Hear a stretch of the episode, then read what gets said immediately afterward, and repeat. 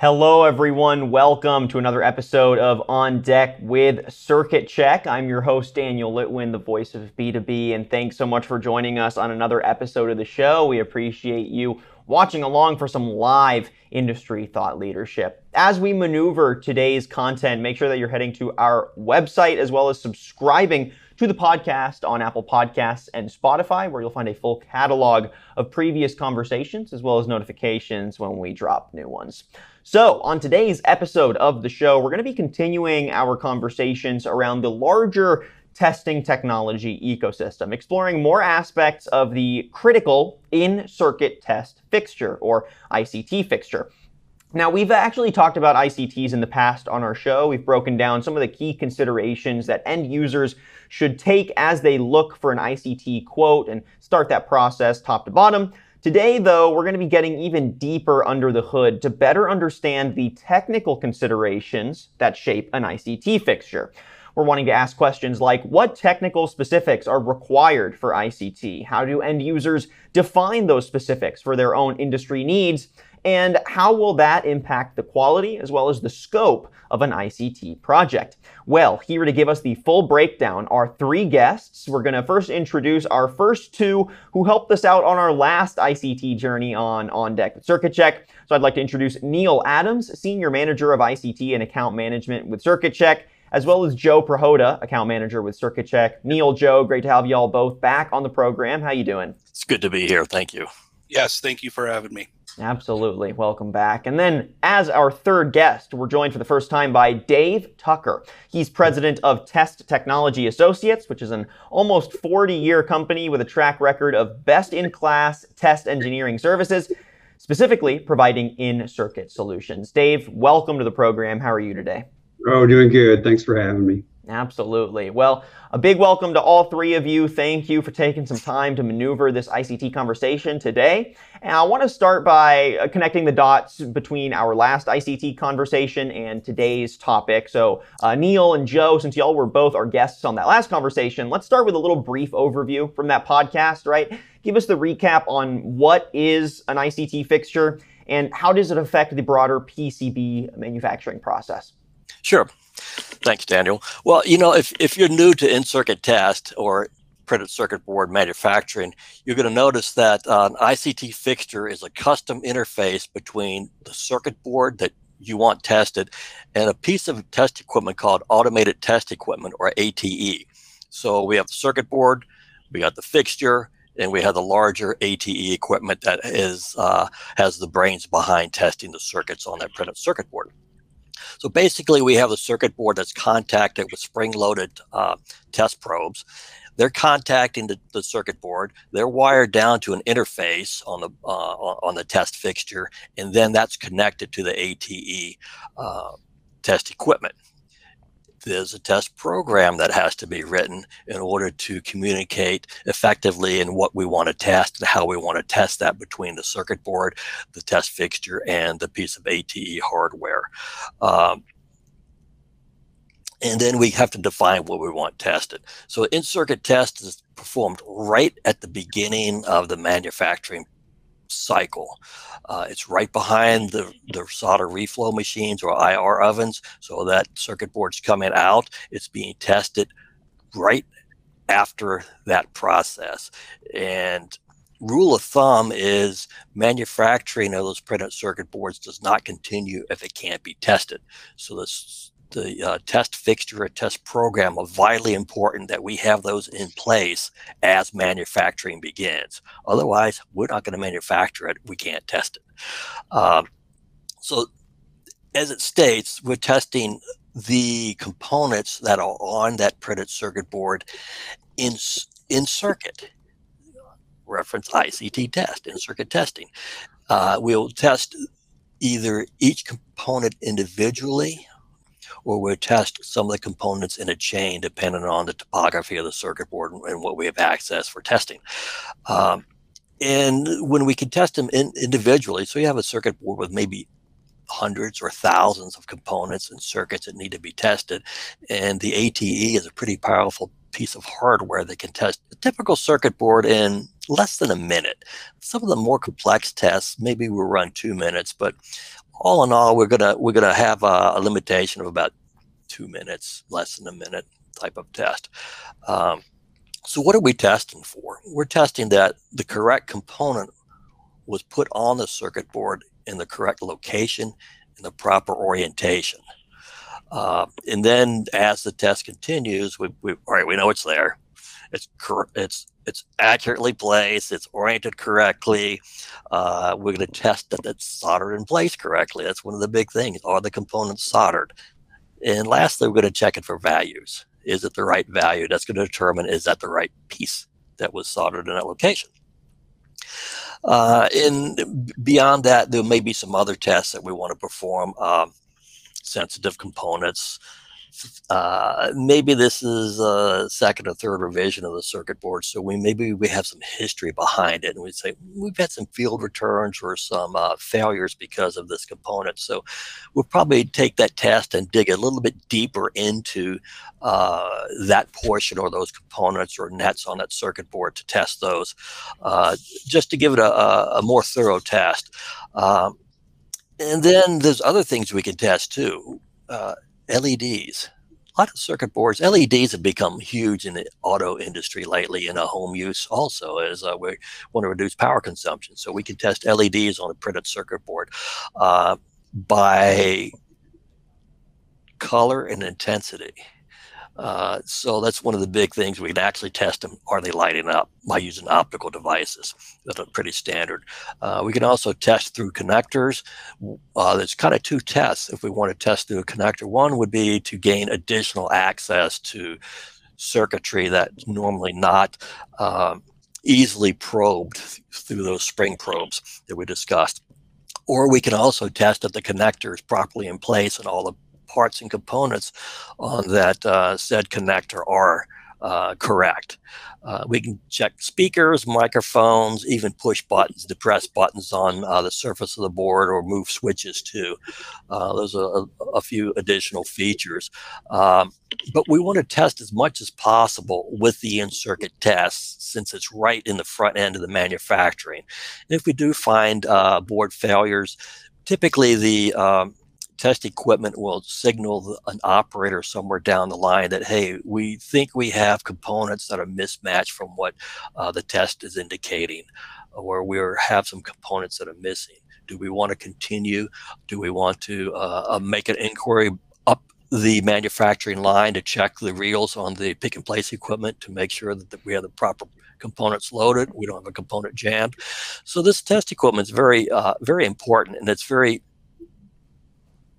I want to say it's smart. We've learned a lot in the last 30 years how the test should operate and things to look for in order to make those first pass yields. And first pass yield is an important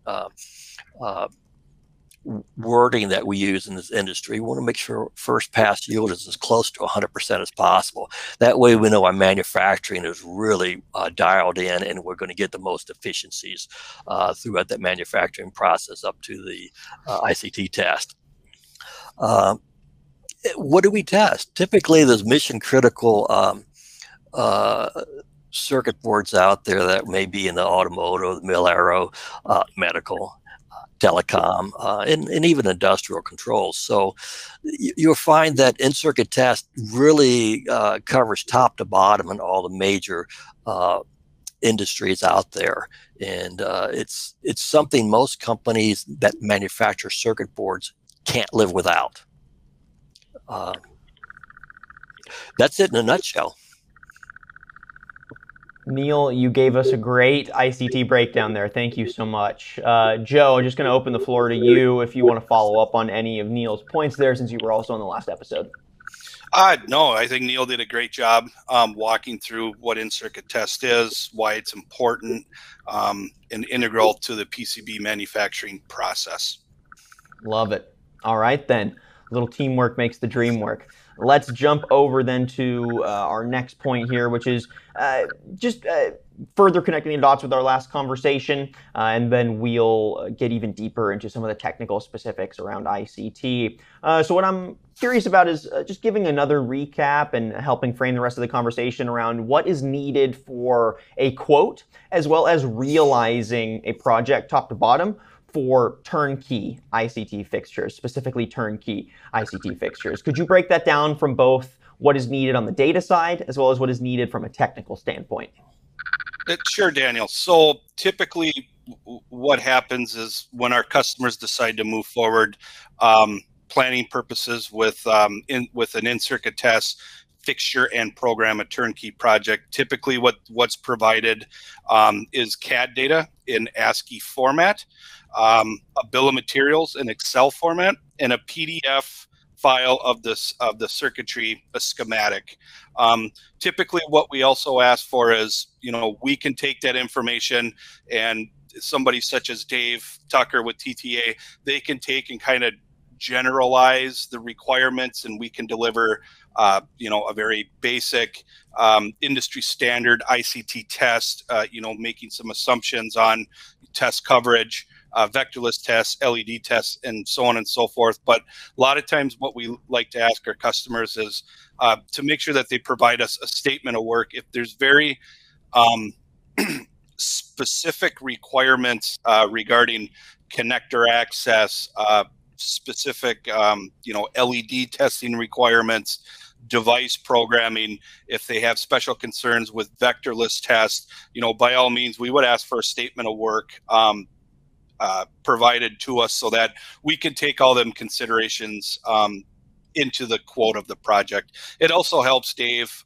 you know, on the software side, you know, there's expectations that, okay, if they're calling out device programming, in-system programming, for example, Dave can take and he can review the schematic, bill of materials, part numbers of all the devices, and find the most efficient, quickest, and cost-effective method to carry out those requirements. From a once the quote's received and the customer decides to move forward with the project, typically what we would do is we would ask to make sure that the data is okay to move forward with the project on. A lot of times PCBs will rev from the time that the quote is provided up until, you know, this turns into a project. So what we'll end up doing is we'll ask to make sure that, you know, if the data is the most up-to-date, the most current, and then, you know, we move forward with that. From a hardware standpoint, for an in-circuit test project, it's pretty basic. We ask for a current rev loaded board. If the loaded board can't be provided, or a current rev, a lot of times these boards might not even have been built yet if we're dealing with the newer rev. So a lot of times what we ask for is the latest current rev board, which might be a couple revs down, but at least it gives us something to work with. And our engineers will take that loaded board and they'll make measurements to make sure hardware wise, we don't have any collisions with the fixture. We have our proper clearance in for any component milling and so on and so forth. So that loaded board is very important. We also ask for a bare board, and that's not required, but it really helps us dial in at the end of the manufacturing process when we're actually doing our quality checks, checking witness marks again with the fixture to the bare board. It's much easier to do that with a bare board because there's no components on it than with a loaded board. And then also, you know, if part of the requirements is strain mitigation being a finite element analysis or FEA or a strain gauge analysis, SGA, if strain mitigation, hardware strain mitigation in the form of strain gauge analysis is required, we would ask for a second board because that is a destructive process to the PCB. You know, we put sensors on the board, rosettes on the board, and then we test the strain on that circuit board in the fixture. So, any follow-up thoughts there from the rest of the team on what's needed from either a data or technical standpoint to achieve a quality ICT fixture and the initial quote?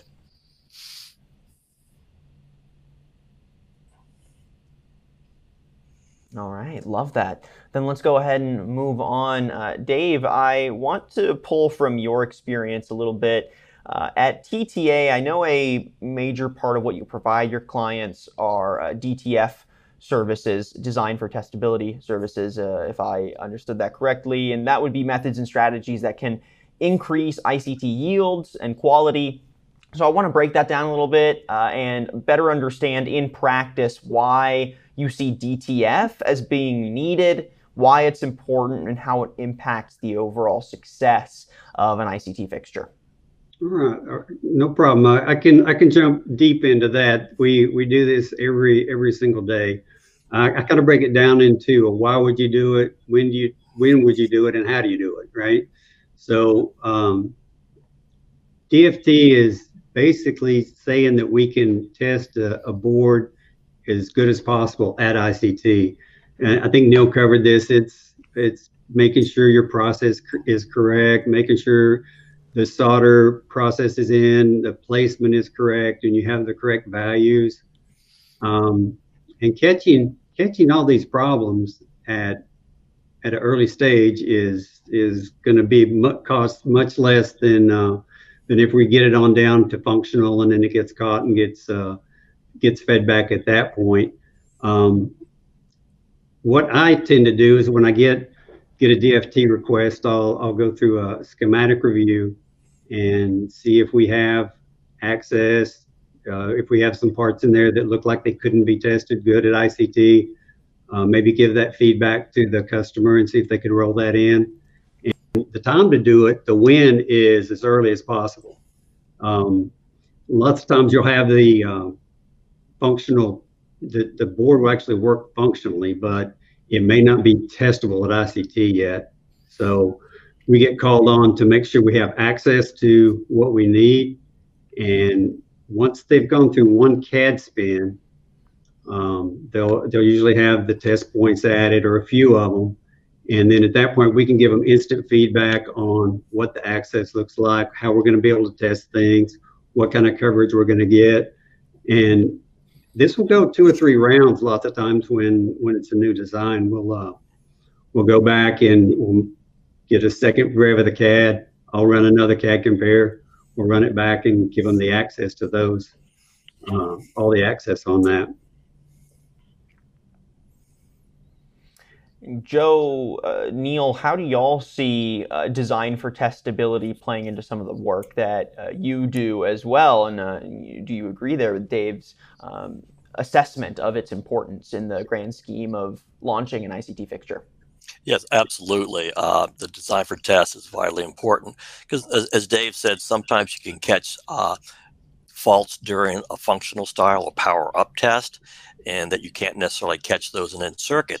So one of the things that Dave and TTA would possibly recommend is let's build a bi-level fixture, and that's a test fixture with 2 different level probes. There were short stroke and long stroke probes, and it allows us to do 2 different tests on the in-circuit fixture. We can power the board up after some subsets of the tests are done, and then we can also do the normal in-circuit test at the same time. So I think his analysis is vitally important to look at what components, what circuits that are on that printed circuit board, then determine the best way that that board can be tested efficiently and economically. Do you agree, Joe? Yes, I would agree with that, and you know, typically during a DFT process, Dave is you know, going through finding access, finding the best way to test the board. You know, from a fixturing standpoint, as Neil said, utilizing features such as dual stage, you know, to make sure that when he gets the fixture, you know, he's able to get the board to power up. You know, adding as much functionality into the test as possible. And also, you know, one thing to add is you know, during the MPI process and the design process, you know, a customer may not have any tests at all. So, you know, they're only proving their design, you know, out on paper, and they're building a circuit board, and they're trying to, you know, functionally test this on a bench. You know, one of the services that you know, I think Dave offers, you know, is a flying probe service, and flying probe is basically fixtureless test. It allows for very low volume testing, but what it can do is it can deliver a fairly reliable finalized board to the customer, where they can be fairly confident that it's going to work properly. So I don't know, Dave, is there anything to kind of add on that, on the, you know, the flying probe end of things during the DFT process? We'll get that. We're doing a flying probe. This is usually before a lot of the DFT's been rolled in, as far as access goes, at least. And we can, with the flying probe, you can get way down and touch a lot of parts that we can't necessarily at certain angles get at ICT. But rolling back to the CAD is what I was thinking about. A lot of times I'll get a request for access, and maybe we'll run it through and it says it's got 20% access to the board.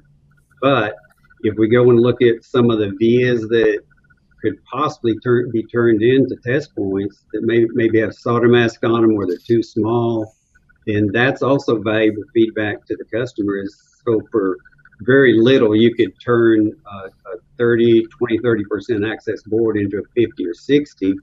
And in a perfect world, I tell them, let's try to shoot for 25 mil targets, right?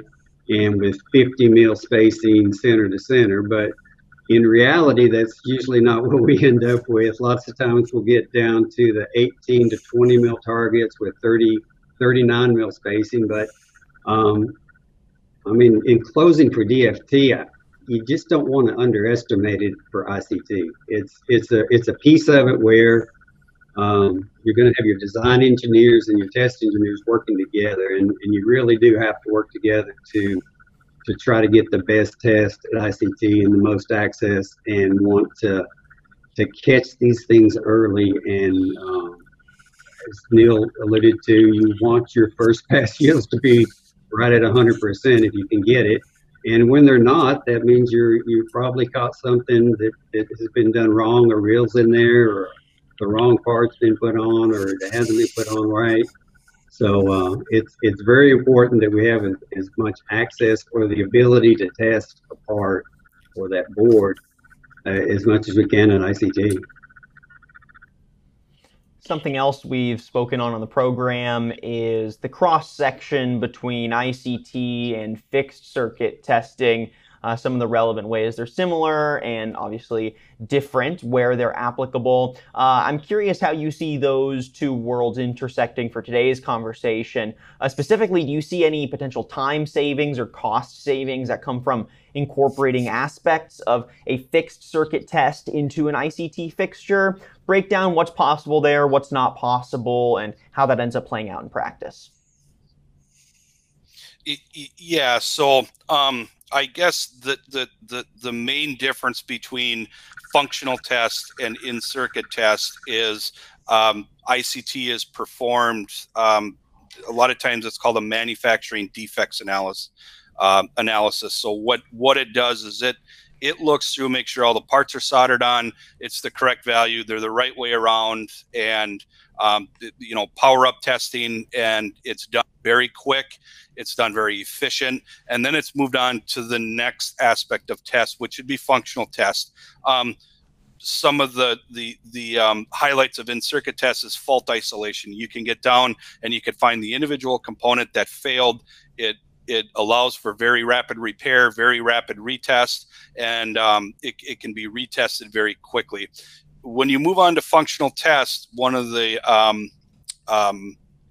I wouldn't necessarily call it a downfall, but one of the differences between in-circuit test and functional is you're not able to fault isolate down to the component level. You might be able to fault isolate down to a circuit level or a block diagram level, if you will, with a functional test, but the granularity that in-circuit test provides that functional test might not be there. So a lot of times what our customers will do, you know, to try to incorporate, you know, savings and time-wise. And another thing with functional tests is it typically takes longer than ICT to run. So the longer something takes to run, the more expensive that's going to be. So typically what our customers will do, or a lot of our customers will do, they will take their functional test spec and they will try to incorporate as much as that functional test into in-circuit tests as they can. So they get the fault isolation and they get the speed at which the test runs. So,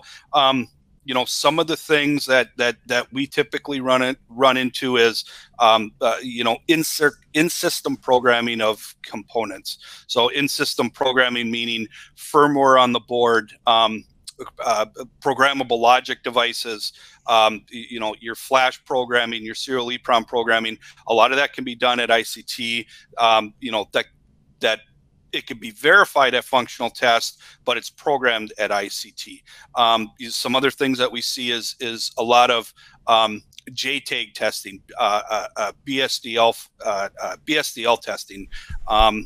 And what that allows is it allows a very quick test on devices that are JTAG compatible. It allows a very high level fault coverage on those types of components. So, and a lot of times they're incorporating JTAG, TAP testing into functional tests that also allows the devices to be programmed via the JTAG technology.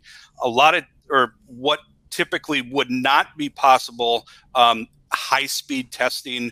Typical ATEs are only good to a certain megahertz as far as signal integrity is concerned. So a lot of times, you know, that higher speed testing, you can't do it at ICT, or if you can do it, it might not be economically possible to do it, because of all the extra hardware that might have to be added to both the ATE and the fixture. A lot of times, you know, high voltage testing, high pot testing, ATE systems, they do not like high voltage, high pot testing. So a lot of times you either have to use very strategic test methods to do high voltage or high pot testing, or it can't be done at in-circuit tests. So, you know, Dave has got a lot of experience with in-system programming, incorporating levels of functional tests into in-circuit tests. So I don't know, maybe I just would ask Dave's comments on, you know, if there's anything else he'd like to add. And you're right, we're seeing a lot more of the ISP system programming these days than we were even probably 10 years ago. It kind of cycles though. In the 90s, everybody was wanting everything to be programmed, all their flash to be programmed, and then it seemed like that all went away in the early 2000s, and then mid 2015, 2016, all of a sudden we get this big upswing of folks wanting to do all the ISP programming, and that's not. It's a really good time saver, especially when you can do all of this in parallel. We work with a company, SMH Flash Runner, and they have the capability of programming a lot of devices in parallel in system, and it's a very, very good way to roll out and keep your beat rate, especially when you're going into high volume. So Dave, doesn't that save the customer a few dollars by not having to inventory pre-programmed parts, and it also flashes the most current firmware? Absolutely, that's exactly why they do it. That because, especially maybe in automotive, you're going to see changes in things that are getting programmed all the time, and if they buy the pre-programmed part, it's going to have to get reflashed, erased, and reprogrammed at ICT, whereas just buying the blank parts, you just put the fresh, the latest image on it and move on. It's a great time saver for them too. Good. Yeah, software changes are always cheaper than hardware changes down the line. Very true. Perfect. Well, thanks for that intersection there between functional circuit testing and ICT. I definitely said fixed earlier when I was pitching this, so apologies there, but definitely meant FCT, functional circuit testing. Appreciate that intersection. Now what I want to do is move on to different types of ICT systems, so really getting into those technical differentiators when we see them in practice. There's inline ICT systems, we've got standalone and various other different types. I'll let you all break that down, but could you give us the pros and the cons of the different types, or at the very least where you see all of them being most applicable? I can take that one. For flying probe, we talked about that a little bit, that's when you're going to be probably doing NPI, low volume.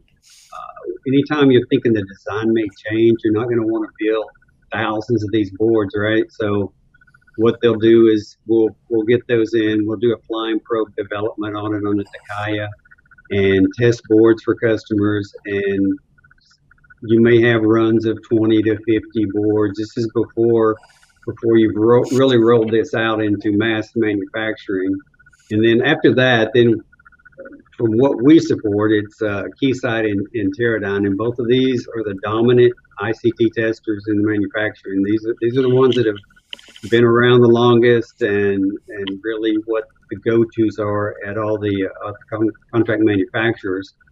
And I like it that there's two of them, that they kind of have competition between them, but competition is good for this industry, and it makes each one better when one of them will come up with something new, some new way to test a part or a quicker way of doing it, and the other one will answer right back with their solution, which I think is good for our industry because, I mean, frankly, when I got into this in 82, I was told you might want to go into functional because ICT is not going to be around very long. So it's stood the test of time for, you know, almost 40 years for me at least. So kind of breaking it down though on the ICT, you've got the traditional what we've talked about a little bit about.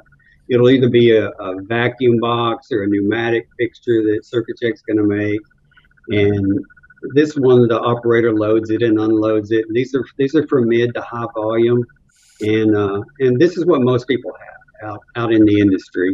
And even at this stage, you still are going to get a lot of folks that are going to want to do the device programming, the ISP programming. So we roll a lot of that either into the fixture or it's built into the tester. Now, where it really kicks it up is when they go to inline. And both Teradyne and Keysight have these testers, and this is for the high volume stuff that you're going to be doing. We do a lot of it with automotive, and medical is very important on this. There's little small devices that you see get programmed, and they crank out tens of thousands and millions of these in a year. And also control logic, you'll see that a lot also. But what we see on that for the programming is we'll either have it built into the tester, or you can also, Teradyne, they do a good job of doing the programming without any hardware. And for the Keysight side, we normally use SMH or a programming pod that gets built into both of those platforms. But we're thinking, at least is what I'm seeing as far as trending, is that we're seeing a lot more of the inline becoming more popular in the States or North America at least. And I'm kind of leaning towards that being something we're going to see continue to grow. I think they talked a little bit about, Joe talked about the dual level fixtures that we do quite a bit. And we'll run into this, and I'll see this at quote level. And when I'm looking at a schematic, I'm looking for power circuits that have switchers in them, PWMs, controlled voltages. You want to make sure that you don't have load of the tester or probes on that if possible, because you can actually get the wrong voltage to be coming out and you're going to damage the board. So it takes a pretty keen eye to be able to see how that's going to be a problem and up front identify it to be a dual stage fixture. One other thing that we're talking about a lot now is as we get the automated self-driving cars coming down the line, anything that's going to be controlled by itself is a lot of cybersecurity is coming into play now at ICT, and this did not used to be anything that was even discussed at ICT at all. So, especially with automotive, we're seeing a lot where we roll in some of the cyber security that we're going to have to put in there, and it's going to change from time to time. And that's why we go with the blank parts to program all the cybersecurity into all of the parts that we're seeing. All right, everyone, we're approaching the end of our broadcast here. I've got one more core question here and would love to hear from all of you here, really whoever wants to jump in. But what I'd like to close our broadcast with is hearing a bit about some of the worldwide integrations and installs of ICT systems, and using that to frame how you're seeing all of these methodologies, as well as the impact of ICT in practice. So go ahead and break down some of those ICT fixtures that you think are worth mentioning, whether those are on-site installs, remote installs, et cetera. Well, we've had a little bit of change in the past 2 years with the pandemic. And at that time, a lot of the manufacturing was localized in one region of the world. And what we found with that is we had supply line issues and supply chain issues. So in CircuitCheck's always been set up this way, so it's a little bit different for us, but it's kind of left some of the manufacturing regionalized that didn't really pan out to allow those products to be to continue to ship throughout the world as needed. So what we're seeing most recently is now we want to take manufacturing and put it in multiple locations around the world. So if there's a pandemic outbreak here or there, that the OEMs have the manufacturing coverage in 2 or more locations, which allows them to continue shipping and keep the supply lines moving to get product to customers. And you know, during the past pandemic, the big issues were medical devices and respirators and so forth. So CircuitCheck has we've got support locations in Silicon Valley, Guadalajara, northern Mexico, central China, and Malaysia, which are most of the hot spots of manufacturing. Well, because of the regionalization, now we're going to want to go to multiple manufacturing sites. The OEM, which is the original equipment manufacturer, those are the people that have their name, the brand name on the products that are being shipped. They want to have those multiple locations now to ensure that they can continue to ship products. So now they want to order the test equipment or the in-circuit fixtures from CircuitCheck and have us help them deploy them worldwide. And by having a single source like CircuitCheck and the programming through TTA, it allows them to have more control over their shipping methods or manufacturing locations, and they can still meet the customer's demands. So by us having that the worldwide support, it allows them to order from CircuitCheck, and if it's a U.S. manufacturer or North American manufacturer, it allows them to have that local tie-in with us. And then they might say, well, we want deployment in 3 different regions around the world, which CircuitCheck can do. And furthermore, if they need to have if it's a turnkey program, we can also do the integration of the test fixture with the program at these locations throughout the world to give them the capability of having feet on the ground, whereas they don't have to leave their office here in North America. So that's one of the nice things that that's allowed us to continue our expansion even during the pandemic outbreaks. And that also gives the OEMs the insurance that we got it covered. That's my take on the worldwide integration. I don't know whether anybody else has anything else to add. Yeah, I guess you know, with the pandemic, as Neil had mentioned, is we have a lot of requests to be able to support both on-site and remotely. So less on-site with the pandemic, more remote. So what we can offer as far as, you know, remote installs are concerned is typically the contract manufacturer will you know, designate a time when they have received the fixture, they have received the software, they've installed the software on their ATE machine, and they're ready to begin the integration. And then typically what happens is, you know, with all the the new technologies that are out there, such as Microsoft Teams, GoToMeeting, Zoom, any of the other software that's out there. They could very quickly send a link out, you know, to CircuitCheck or TTA, and they can ask for remote support. And then, you know, typically we'll go through and we'll install it, the fixture and the software. We'll get it running with production boards, you know, maybe perform some gauge R&R testing and stuff like that. And you know, we can get them off and going and testing boards. So Dave, is there anything, you know, specific, you know, where TTA, you know, supports remote installs? You, I know you guys do on-site installs, you know, in the continental U.S., but, you know, specifically, you know, where would TTA be able to support at? Yeah, it's really changed over the last probably 10 years. We used to do almost all on-site installs all across the U.S. and maybe into Mexico sometimes.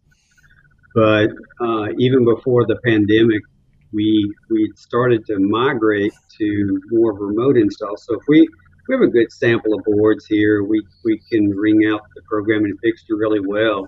We can normally just ship it up. Like you say, they'll set up a time for us to log into the tester, put those samples back across, maybe take some fresh boards and see how they test out. But it's been a huge for us during the pandemic, because obviously none of us can travel, but we're still able to support customers. I mean, if you need it today and you're having a problem today, you can ping us and we can probably work out a time to jump on and see what's going on. And is it something we can fix easily, or is it something that has to be shipped back? But yeah, remote. I see remote still being big going forward. Now we are starting to go out and do some on-site installs, and I think that has value too, because you get to meet with the customer a little bit closer there and understand what they're seeing and what their projects are that are coming up. So it has value to also go on site, but I think we are going to still trend towards the remote installs going forward. And I think on that note, that does it for our broadcast today. Thank you so much to the three of you for maneuvering this conversation today and giving us all of the technical specifics that define ICT fixtures, as well as guide some of their use cases and quality. So thank you again to our two CircuitCheck guests. We had Neil Adams, Senior Manager of ICT and Account Management, as well as Joe Prohoda, Account Manager, again, both with CircuitCheck. And thank you again to Dave Tucker, President of Test Technology Associates, for joining us here on the show for the first time. Dave, we'll start with this final question here for you. If folks want to find out a little bit more about the work TTA is doing, they want to get in touch, potentially source your services, how can they do so?